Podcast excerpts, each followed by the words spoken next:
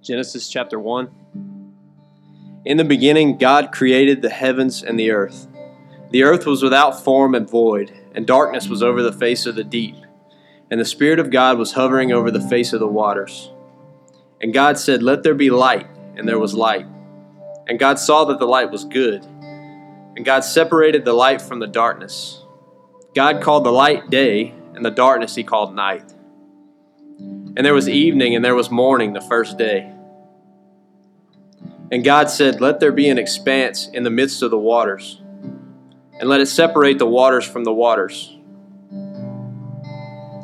And God made the expanse and separated the waters that were under the expanse from the waters that were above the expanse. And it was so. And God called the expanse heaven. And there was evening and there was morning the second day. And God said, Let the waters under the heavens be gathered together into one place, and let the dry land appear. And it was so. God called the dry land earth, and the waters there were gathered together. He called the seas. And God saw that it was good. And God said, Let the earth sprout vegetation, plants yielding seed, and fruit trees bearing fruit, in which, in which is their seed, each according to its kind on the earth. And it was so. The earth brought forth vegetation, plants yielding seed according to their own kinds, and the trees bearing fruit in which their seed, each according to its kind. And God and God saw that it was good. And there was evening, and there was morning the third day. And God said, Let there be lights in the expanse of the heavens to separate the day from the night, and let them be for signs and for seasons, and for days and years, and let them be lights in the expanse of the heavens to give light upon the earth. And it was so. And God made the two great lights, the greater light to rule to rule the day, and lesser light to rule the night, and the stars. And God sent them in the expanse of the heavens to give light on the earth, to rule over the day and over the night, and to separate the light from the darkness. And God saw that it was good, and there was evening, and there was morning the fourth day. And God said, Let the water swarm with swarms of living creatures, and let birds fly above the earth, above the expanse of the heavens. So God created the great sea creatures and every living creature that moves, with which the waters swarm, according to their kinds, and every winged bird according to its kind. And God saw that it was good. And God blessed them, saying, Be fruitful and multiply, and fill the waters in the seas, and let birds multiply on the earth. And there was evening and there was morning, the fifth day. And God said, Let the earth bring forth living creatures according to their kinds, livestock and creeping things, and beasts of the earth according to their kinds. And it was so. And God made the beasts of the earth according to their kinds, and the livestock according to their kinds, and everything that creeps on the ground according to its kind. And God saw that it was good. Then God said, Let us make man in our image, after our likeness and let them have dominion over the fish of the sea, and over the birds of the heavens, and over the livestock, and over all the earth, and over every creeping thing that creeps on the earth. So God created man in his own image. In the image of God, he created him. Male and female, he created them. And God blessed them.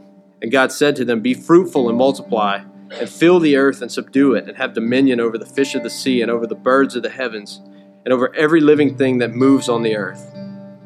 And God said, Behold, I have given you every plant yielding seed that is on the face of the earth, and every tree with seed in its fruit. You shall have them for food.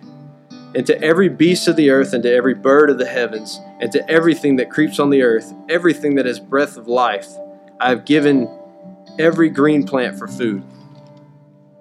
And it was so. And God saw everything that He had made, and behold, it was very good. And there was evening and there was morning, the sixth day. That is the uh, scripture that likely everybody in the room has read.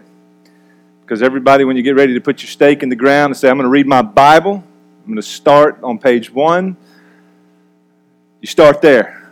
And uh, many of us, myself included, have a hard time making it past that part um, especially when you get into some of the other books where you start talking about so and so begat so and so and so and so begat so and so and then so on and so forth and let's take a nap. Um, it's, but it, I think it's important for today's message. Um, and, and, and we'll get there in just a second, and I'll, I'll, you'll kind of see how it all ties in together. I had the opportunity to join a team of church planters, I don't know, about a year ago, um, just in our area, in the South Gulf South region. I wanted to get together and just talk about things. Um, we can identify with one another, uh, knowing what struggles we each have and what kind of victories we're having and those sorts of things. Because I, I got to tell you, um, and some of you have been with us every step of the way that church planting is not easy and support is absolutely necessary. Uh, partners are absolutely necessary. Um, so we, we got together for lunch, and a question that was asked um, there was three questions that was asked that the, the, the, church planters each had to kind of give a response to and the first one was what are some victories that you've experienced recently what are some wins what are some things that you've you, you feel like you guys are, are doing well at. And so we got to talk about some of that. Um, and then the second thing was uh, how, are, how are some ways that we could pray for you, some ways that you're struggling, some things that, are, you know, difficult seasons or difficult places or difficult circumstances. How can we as church planters pray for one another? And then the third question was, what's your greatest resource? And that's, that's an important question to share among guys who are kind of pioneering and, and, and, and just kind of paving the way in, in, the, in the story of church planting, um, resources are, are very, very helpful in, in, in just all, all areas of life, especially in church planting. And what I didn't know is that this network um, luncheon that was taking place was happening all over the state. In our, in, our, in our area here in the South, but there were also three or four other places within our state that this meeting had happened previously. And whenever they got finished with all of these networks, the guys who were actually leading this, they put they put together just some of the, the popular responses to these three questions so that we can see what the guys up in uh, West Monroe were talking about. What are their struggles? What are their wins? And what are their resources? And they could see what we're dealing with here in our area. Um, and it was very interesting because overwhelmingly, every planter that, that responded to that question of what's your greatest resource was people. You know, you had a lot of guys who, who, were, who were at the table and said, Well, I'm using this program, or I've got this system set up, or we're doing something this way, and these things are great resources, and I know this person, and I know this, the, these, this website you can go to, and here's some all kinds of things. But the main answer, the overwhelming answer among all these church planters was that their greatest resource are their people, and that's a wise answer. Uh, because at the end of the day, the kingdom of God is not about systems and processes and, and garbage like that. It's about people. That's what the kingdom of God's about. Why do I tell you all of this? Because we are at a point in the story of Nehemiah. We are in week nine of Nehemiah, and what we've seen is Nehemiah walking through just to catch everybody up to where we're at today. Nehemiah is a young Jewish man uh, who was exiled. He was part of the exiled ones to Persia and he was his vocation at this time when we open up the story his vocation what he did for a living was he was cupbearer to the king uh, king artaxerxes and he served the king which is a very prestigious um, position to have uh, to, to actually serve in the king's court. Uh, it's also a pretty uh, important position to have because uh, his role was to taste the food and to to taste the wine and taste the drink so that so that he could make sure that no one was trying to poison the king. So he was kind of on the front lines of this thing. And if somebody did go after the king, he'd be the first one to take the shot. So it's an important sacrificial role, but it's also a very prestigious role because it puts you rubbing shoulders with the king, the most powerful man in the area at that time. Um, Nehemiah had his ear.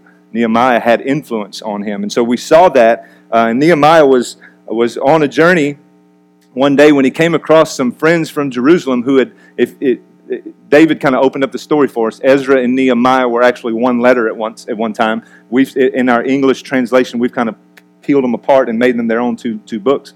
Uh, but they're actually one letter, and you would see in Ezra chapter one where some some men went back to Jerusalem earlier on, several years before, uh, to start rebuilding the temple. And so Nehemiah runs into these guys and he asks the question, "How are things in Jerusalem? You guys are there rebuilding the temple. How are things going?" And what he learns is that things aren't going well. They said, man, the, the walls are still in rubble. Uh, I mean, we, we kind of got the temple put back together, but that's about it, man. The people are just sitting in shame. It's, it's a sad, sad thing. And this broke Nehemiah's heart. He heard about this. He was expecting great news about things that were going on in Jerusalem, and it absolutely crushed him. And so it, it sent him into this four month season of fasting and praying and seeking God's hearts. And God, something has to happen here. Something has to change. That is my home. Those are my people. And I don't want that. You do not get glory, God, whenever uh, your people are sitting in shame. And so he, after four months of weeping and praying and fasting, he approaches the king. And as he approaches the king, he, he asks for two things the permission to go back and rebuild the city and the funding for it. That's a bold move to go before the king. That he doesn't care about Jerusalem at all. To go before the king and to say, I need to go back and rebuild the city, and I need resources to do it. I need funding to do it. And so he was granted, under the grace of God, he was granted permission that the king said, Go for it. And, and, and yes, whatever you need to, to make it happen, make it happen. And so that you can see God already just working in this situation. Um, and so Nehemiah leaves. He starts the journey to Jerusalem. When he gets there, he, he starts assessing the situation, and David would show, show us, um, I believe it was in chapter 3 or 4 maybe, where w- before he just went right to work, he took a time of rest and he started assessing the situation and talking to people and listening. And if, let me tell you something, if you want to talk about uh, rebuilding a community, to revitalize a neighborhood, don't start with what you think you ought to do it's, it's you become a student of listening. You, you listen to the community. What are the needs? What do we need to do? How do we need to do this? So we see him begin to, to, to have these conversations, but not long after, after that, the work begins. Uh, the wall begins to, to, to be rebuilt, and as it does, there are enemies who are outside of the city who begin collaborating together to say, we need to shut that operation down.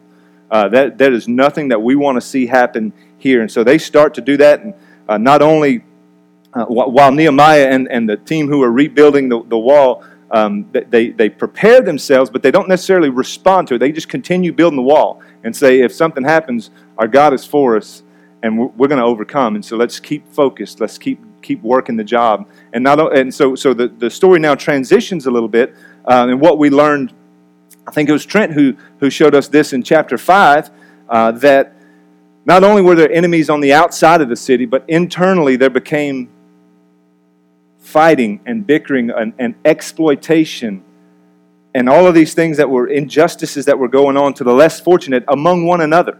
So you had enemies who were trying to attack from the outside, but you also had the same people, like the same citizens of Jerusalem, who were who were against one another and who caused tension with one another. Um, and so Nehemiah stops to address that and, and create a system of fairness. And then last week, what we saw was that the wall is almost complete. The wall is almost finished. Um, it, it, only lacks uh, the gates in the wall to be set. And so, so it's, it's, it's really, really close, and the enemy sees this and they turn the heat up.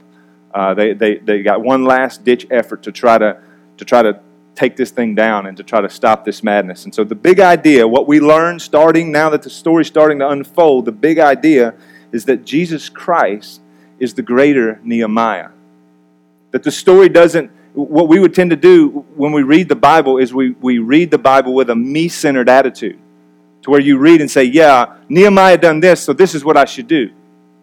Joseph did this, so this is what I should do. Abraham did this, so this is what I should do. And if we said that and if we came with that attitude, we would be out of line because the entire story of God points us to Jesus. Jesus is our greater Joseph. Jesus is our greater Abraham. Jesus is our greater Nehemiah. And so we're, we're, we're, we're starting to turn the ship now and we're starting to look and see that, that this story is about Jesus, that he's the great renewer, he is the great restorer, he is the great rebuilder. He left his prestige and stepped into our story. Do you see how the do you see how it's symbolic now with Nehemiah? How how he was in a prestigious place Jesus was. And he saw brokenness, and he saw shame, and he saw sadness, and he steps into it. He goes after it. His heart breaks for it. So Jesus is our greater Nehemiah, and he's our great mobilizer. He's our great rebuilder. He's our great advocate. He's our great leader and our protector. Jesus is. Jesus is the main character in this story. And so as he is the main character in this story, He just does he doesn't want to just see us restored. Right? He just doesn't want to see us put back together.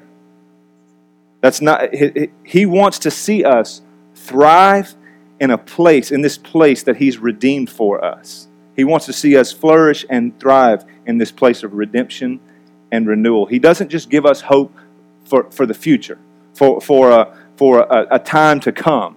He gives us hope now, in this moment. Jesus Christ gives us hope. And I want to read, I'm not going to read the entire chapter. I don't. I tried several times to try to push this chapter off on Trent or David, uh, and out of the sovereignty and providence of God, it, I was unable to do so. Um, and if you if you if you were ambitious and you went and read Nehemiah chapter seven before we started today, you would you'd say, "Well, I just got finished reading a phone book." Uh, it was it's kind of like that, you know. And so I'm not going to read the whole chapter, but I, but we are going to put a light on this chapter and, and kind of tell you what's going on here. But I'm going to read uh, verses one through five, Nehemiah chapter seven, verses one through five. Now, when the wall had been built, and I had set up the doors, and the gatekeepers, the singers, and the Levites had been appointed, I gave my brother Hanani and Hananiah, the governor of the castle, charge over Jerusalem, for he was more faithful and God fearing and a God fearing man than many. And I said to them, Let not the gates of Jerusalem be open until the sun is hot. And while they are still standing guard, let them shut, the bar, shut and bar the doors. Appoint guards from among the inhabitants of Jerusalem, some at their guard posts and some in front of their own homes. The city was wide and large, but the people within it were few, and no houses had been rebuilt. Then my God put it into my heart to assemble the nobles and the officials and the people to be enrolled by genealogy. And I found the book of the genealogy of those who came up at the first, and I found in it written. And he goes on to say, we won't continue reading it, he goes on to say, here's all of the people who we begin calling back into Jerusalem. From every tribe, from every family, from every place, we want a portion of those people to come and repopulate the city. And that's what happens in the rest of the chapter of Nehemiah. We took so many people from this family, we took so many people from this family, and we had them come to Jerusalem to, to repopulate the city.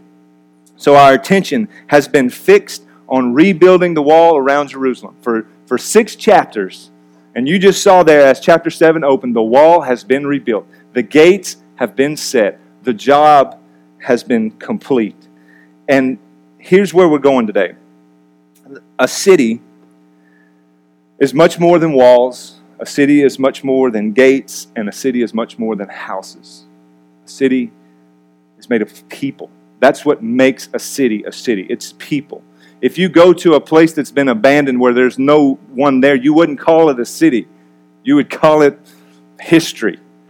It's, it's, not, it's not populated. There's no life there. So, so this is what a city is it is a people. And in the first half of this book, the people existed for the wall.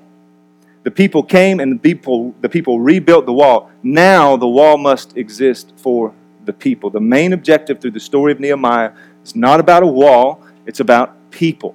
And you see all of chapter 7 saying this that it, here's what happens. We build this wall, we rebuild this city so that we can have a wall.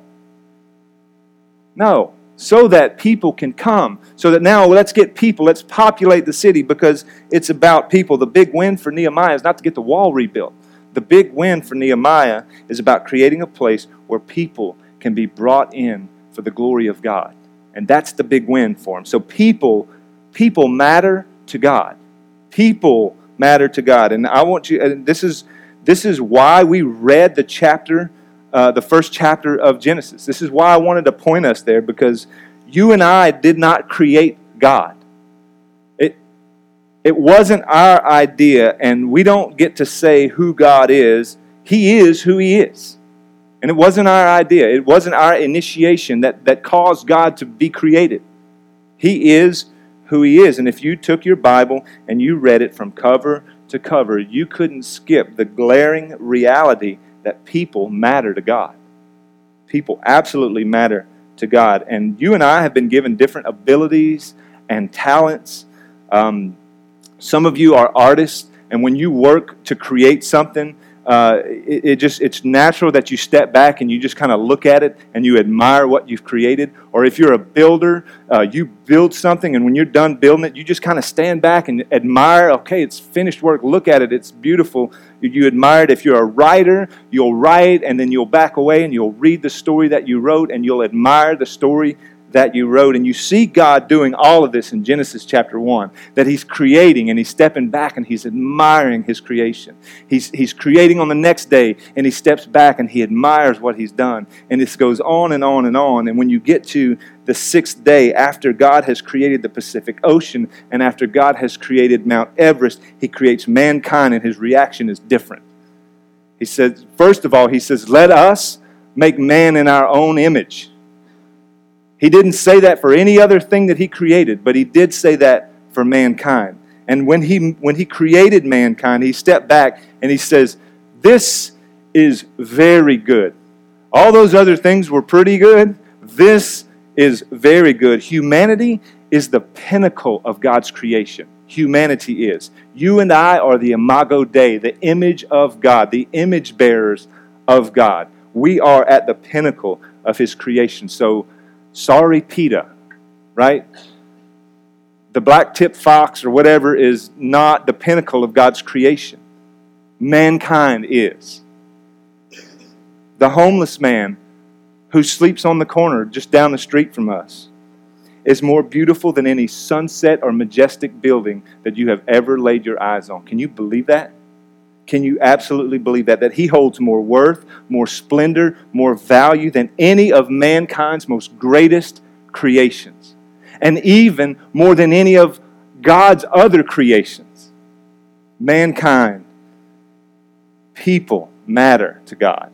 People matter to God. Wouldn't it be a great deal if we could take this, take this Bible, take the story, and read it, and it would go on to say, You matter to God because you are awesome. Like you are fantastic, and that's why you matter to God. Wouldn't it be great if the story read that way? But here's the deal in our nature, we don't like God. It is in our very nature to not like God. And I know that that might land on you a little heavy, but it's the truth, and that's what Scripture would teach us. That in our very own nature, our brokenness, because of what we see in Genesis 3, if you ever made it to chapter 3, in your new Bible reading dedication time, if you made it to chapter 3, what you would see is mankind hates God. That mankind would rather be their own God or to serve some other God, but not the God, not our God. And so we see that in our nature. We don't like God. You and I are not a people who uh, are, are, we're good people, but we're occasionally bad. Like that's not who we are. Do not be deceived into thinking that you're just a good person who occasionally does bad things.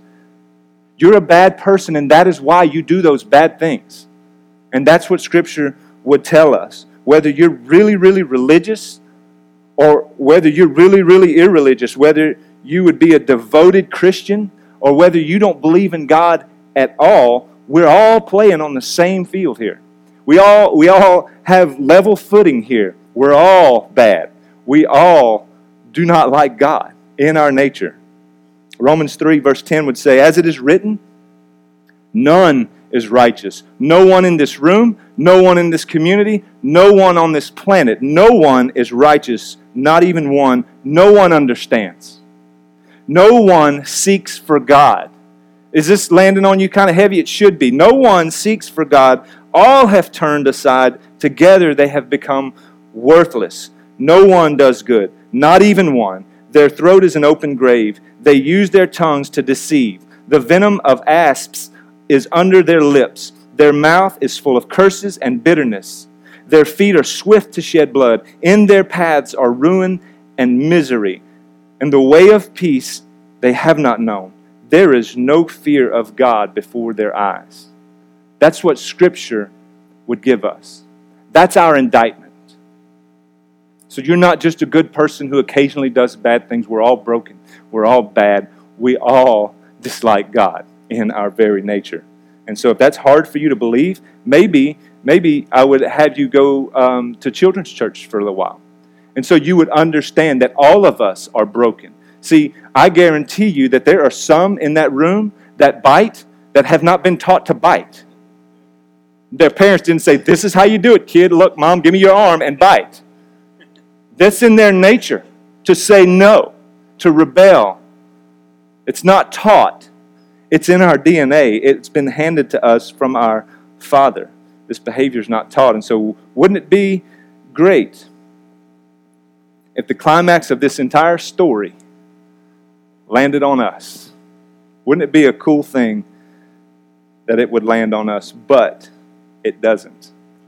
The story doesn't land on us. The story doesn't have its apex and lands right in the center of us. It's not about us. The story is not about us. The, the story of Nehemiah, nor any other story in this Bible, is about us. It's about what God has done, who He is, and how we react to that, and what happens to us as a result of that. And so, we, uh, I hope I've established this, that we are all utterly wicked. All of us are utterly wicked. And God loves you anyway. God loves you anyway. We are so valuable to Him, not because of any inherent righteousness of our own, but from His righteousness. God loves us, and this is the reason we celebrate Easter. If you don't think God loves you where you are, look at the cross. Look at what He did while we were yet sinners, while we were God haters, while we didn't even respect or acknowledge God, His Son hung on a cross for us. So that's how much He loves us. And so, maybe to tie in with where I'm going next, I maybe I just want to take a, a snippet from C.S. Lewis. He wrote a book called The Weight of Glory. And this is what he wrote There are no ordinary people. You have never talked to a mere mortal. Nations, cultures, arts, civilizations, these are mortal, and their life is to ours as the life of a gnat. But it is immortals whom we joke with, who we work with, marry, snub, exploit, immortal horrors or everlasting splendors. This does not mean that we are not to be perpetually solemn. We must play, but our merriment must be of that kind. And it is, in fact, the merriest of kind, which exists between people who have from the outset taken each other seriously. No flippancy, no superiority, no presumptions. People matter to God. God takes you serious today where you are. God is serious about you. He, you matter to him. And so that's the big idea, but maybe, maybe let me just say another thing that the church exists for people. The church exists for people, and I know what you're probably saying, "Hold up, Blake." John Piper said the church exists for the glory of God, not you know, and I get that, and that is true. But but maybe that's a broad thing to say, and maybe let, let's let's try to drive it home. What does what does that mean that the church exists for the glory of God? How does God get glory for Himself? How does He accomplish that? From people who move from hating Him to loving Him. That's how God gets glory by rescuing people out of darkness and bringing them into the light. That's how God gets glory by redeeming broken people who cannot fix themselves. We cannot fix ourselves. In that state of desperation that I've explained to you that we all sit in, we cannot pull ourselves out of that. We cannot fix those things that are broken. We, we have no ability to do that. And if we had the ability to, if you're still under this presumption that you have the ability to save yourself, then might I say the crucifixion was a waste for you. That Christ didn't have to come. But he did have to come because you can't fix you. You can't fix you. And so God gets glory by bringing people back into his presence to live with him and to live for him. That's how he gets glory. And this is exactly where the story of Nehemiah is going. The goal wasn't to rebuild the wall, the goal was to create a place where people could come in and thrive for the glory of God. That was the point. So we're not called just to exist. You just don't walk through life existing. We exist, and you've heard me say it at, in the announcements. We exist to make much of God in our neighborhoods and to the nations by reflecting Jesus Christ. That's what we exist for. We exist primarily for the people that are in this neighborhood who are currently not occupying a seat in this room. That's why the church exists. It exists for the people in this neighborhood who are currently not occupying a seat in this room. This is why the story of Nehemiah doesn't end at chapter 6. The, story's done, done, right? The wall's built. We still have another half of this book to go, though, because the point of the story is not the wall. The point of the story are the people. People who are far from God need to be brought close to God, and so the church exists for people. We exist primarily for those who aren't in this room. Let me take you to a text, Matthew chapter 28. If you've walked by a church once, uh, you probably got some of this verse on you. I mean, this is something that we preach. Matthew chapter 28, starting in verse 18.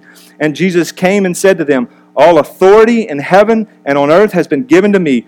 Go therefore and make disciples of all nations, baptizing them in the name of the Father and of the Son and of the Holy Spirit, teaching them to observe all that I have commanded you. And behold, I'm with you always, even to the end of the age. And so let me just bring this home for you. Yes, the church exists for people, but you exist for people. God cares about people. It's why the church is here, but as an individual, you exist for other people. You do not exist for yourself. And I'm talking to a room who we all struggle with this that our life is just enraptured by who we are and self serving and, and me centered. And what I'm trying to tell you is Scripture would always point to say, this story is not about you. You do not exist for you. You exist for people, people that God cares for, people that God has sent His Son to die for, to rescue, to redeem, to restore, to renew, and to be brought back into the family so that they too can participate in this story of going after the people that God cares for. So you do not exist for yourself, you exist for other people. And when you become a believer, um, one of the things that that verse would tell us is uh, go and make disciples and baptize them. That's the mark, by the way, that you are a believer. It does not make you a believer, it's the mark that you are a believer. And the reason that when we baptize you, we don't hold you down for seven minutes is because God's got purpose for you. Otherwise, we want you to go to glory, right? Get this brother in heaven, man. But we don't do that. We let you come up so that so that you can go for those people that you exist for, those that God cares for. And that's what Matthew 28 would tell us. The goal is not to just have a wall, the goal is to find people to be brought into the glorious presence of God through Jesus Christ. That's the point of the story. And as a church, we do not exist to produce killer Sunday morning experiences. Look around. That's not why we exist. We don't give a flip about any of that. We don't exist to have an inward focused, me centered community group experience every week. That's not why we exist. We exist as a church to make much of God in the neighborhoods and to the nations by reflecting Jesus Christ. We do not exist for you to come here to hear the Bible preached so that you can get spiritually obese and lazy. That's not why we're here. So, in order to love God, in order to make much of God, you have to care about people. You have to care about people. Matthew 22, Jesus was having this encounter with this, this scribe, and he says, Teacher, which is the greatest commandment in the law? Like, what's the, what's the top thing, man? What's the top shelf? What's level 10? If I reach that, what is it? And Jesus says, You shall love the Lord your God with all your heart, with all your soul, with all your mind. This is the first greatest commandment. And the second is like it you shall love your neighbor as yourself. Those two cannot be detached from one another. They cannot be detached from one another. You cannot love God without loving people. Your love for God only extends as far as your love for the, the least person on your love list. Like, that's it. So, you, you can't just run around saying, Oh, I love Jesus, and ignore people because God cares for people. And so, for those who love God, who would identify themselves as a follower of Jesus, here's what I want you to take away today. Acts chapter 17, we won't go there, but I'll tell you that in Acts chapter 17, it would say that God sovereignly chose when and where you would live. God sovereignly chose that. That's written in the story that He has appointed a time and a place for you. And for those who are really scared and frightened about things, He's also appointed the time of your death. That's in your story too. God has sovereignly chose all of this. He's placed you where you are, and He's done that for a purpose. He's done that for a reason. Every single believer, if you're that person who's identified themselves with Christ in this room, every single one of you have a sphere of influence. Every single one of you. You have family, you have friends, you have coworkers, none of which your pastors can, can reach and, and, and influence. It's for you to do. It's your job to do this. None of these people we would be able to, to reach. It's God placing these people, sovereignly placing these people in your life. And guess what? The people that are in your life, they're, they're not meant to be extras in a movie about you. All right, those people that exist, that the people that's in your circle of influence, they don't, they're just not people that's part of your story. They're part of God's story. And you're part of God's story. And so it's always lifting up our eyes and looking, saying, God, what would you have me do? What's, how would I encounter this person? How would I care for this person? How would I love my neighbor? What have I done for myself today that I haven't done for my neighbor? Because guess what? I can only love God so much as I've loved my neighbor. So, God, how do I love you more? You love your neighbor more, and that is why you exist. You exist so that those people in your circle might come to know and love Jesus more fully. That's why you exist. And so, for those of you who would not identify yourselves with Jesus, who are here today and say, you know what, um, I don't believe in Christ and, and I'm not even sure about any of that. Let me first of all say I have, I have mad respect for you for showing up here. It took a lot of boldness and courage for you to show up here today. It really did. But you need to know this this morning that just as you are, just as you are, God takes you very, very seriously.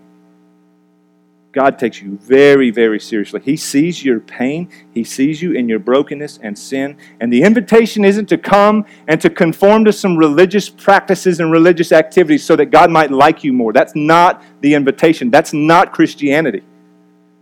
Christianity, the story goes like this that the sin that you find yourself in today, God loves you right there in the middle of it.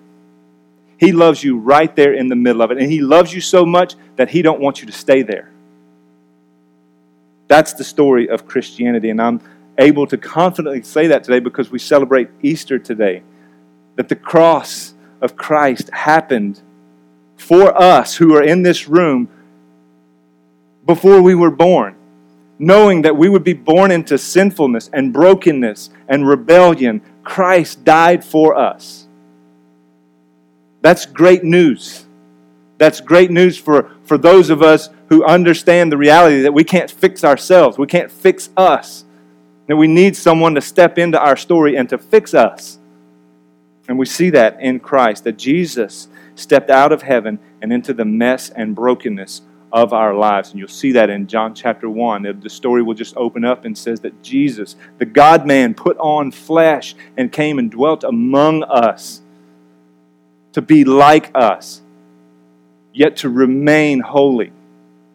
Jesus Christ came and did the very thing that we're unable to do to satisfy the wrath of God for us so that we can be brought into the family, to be brought into the story.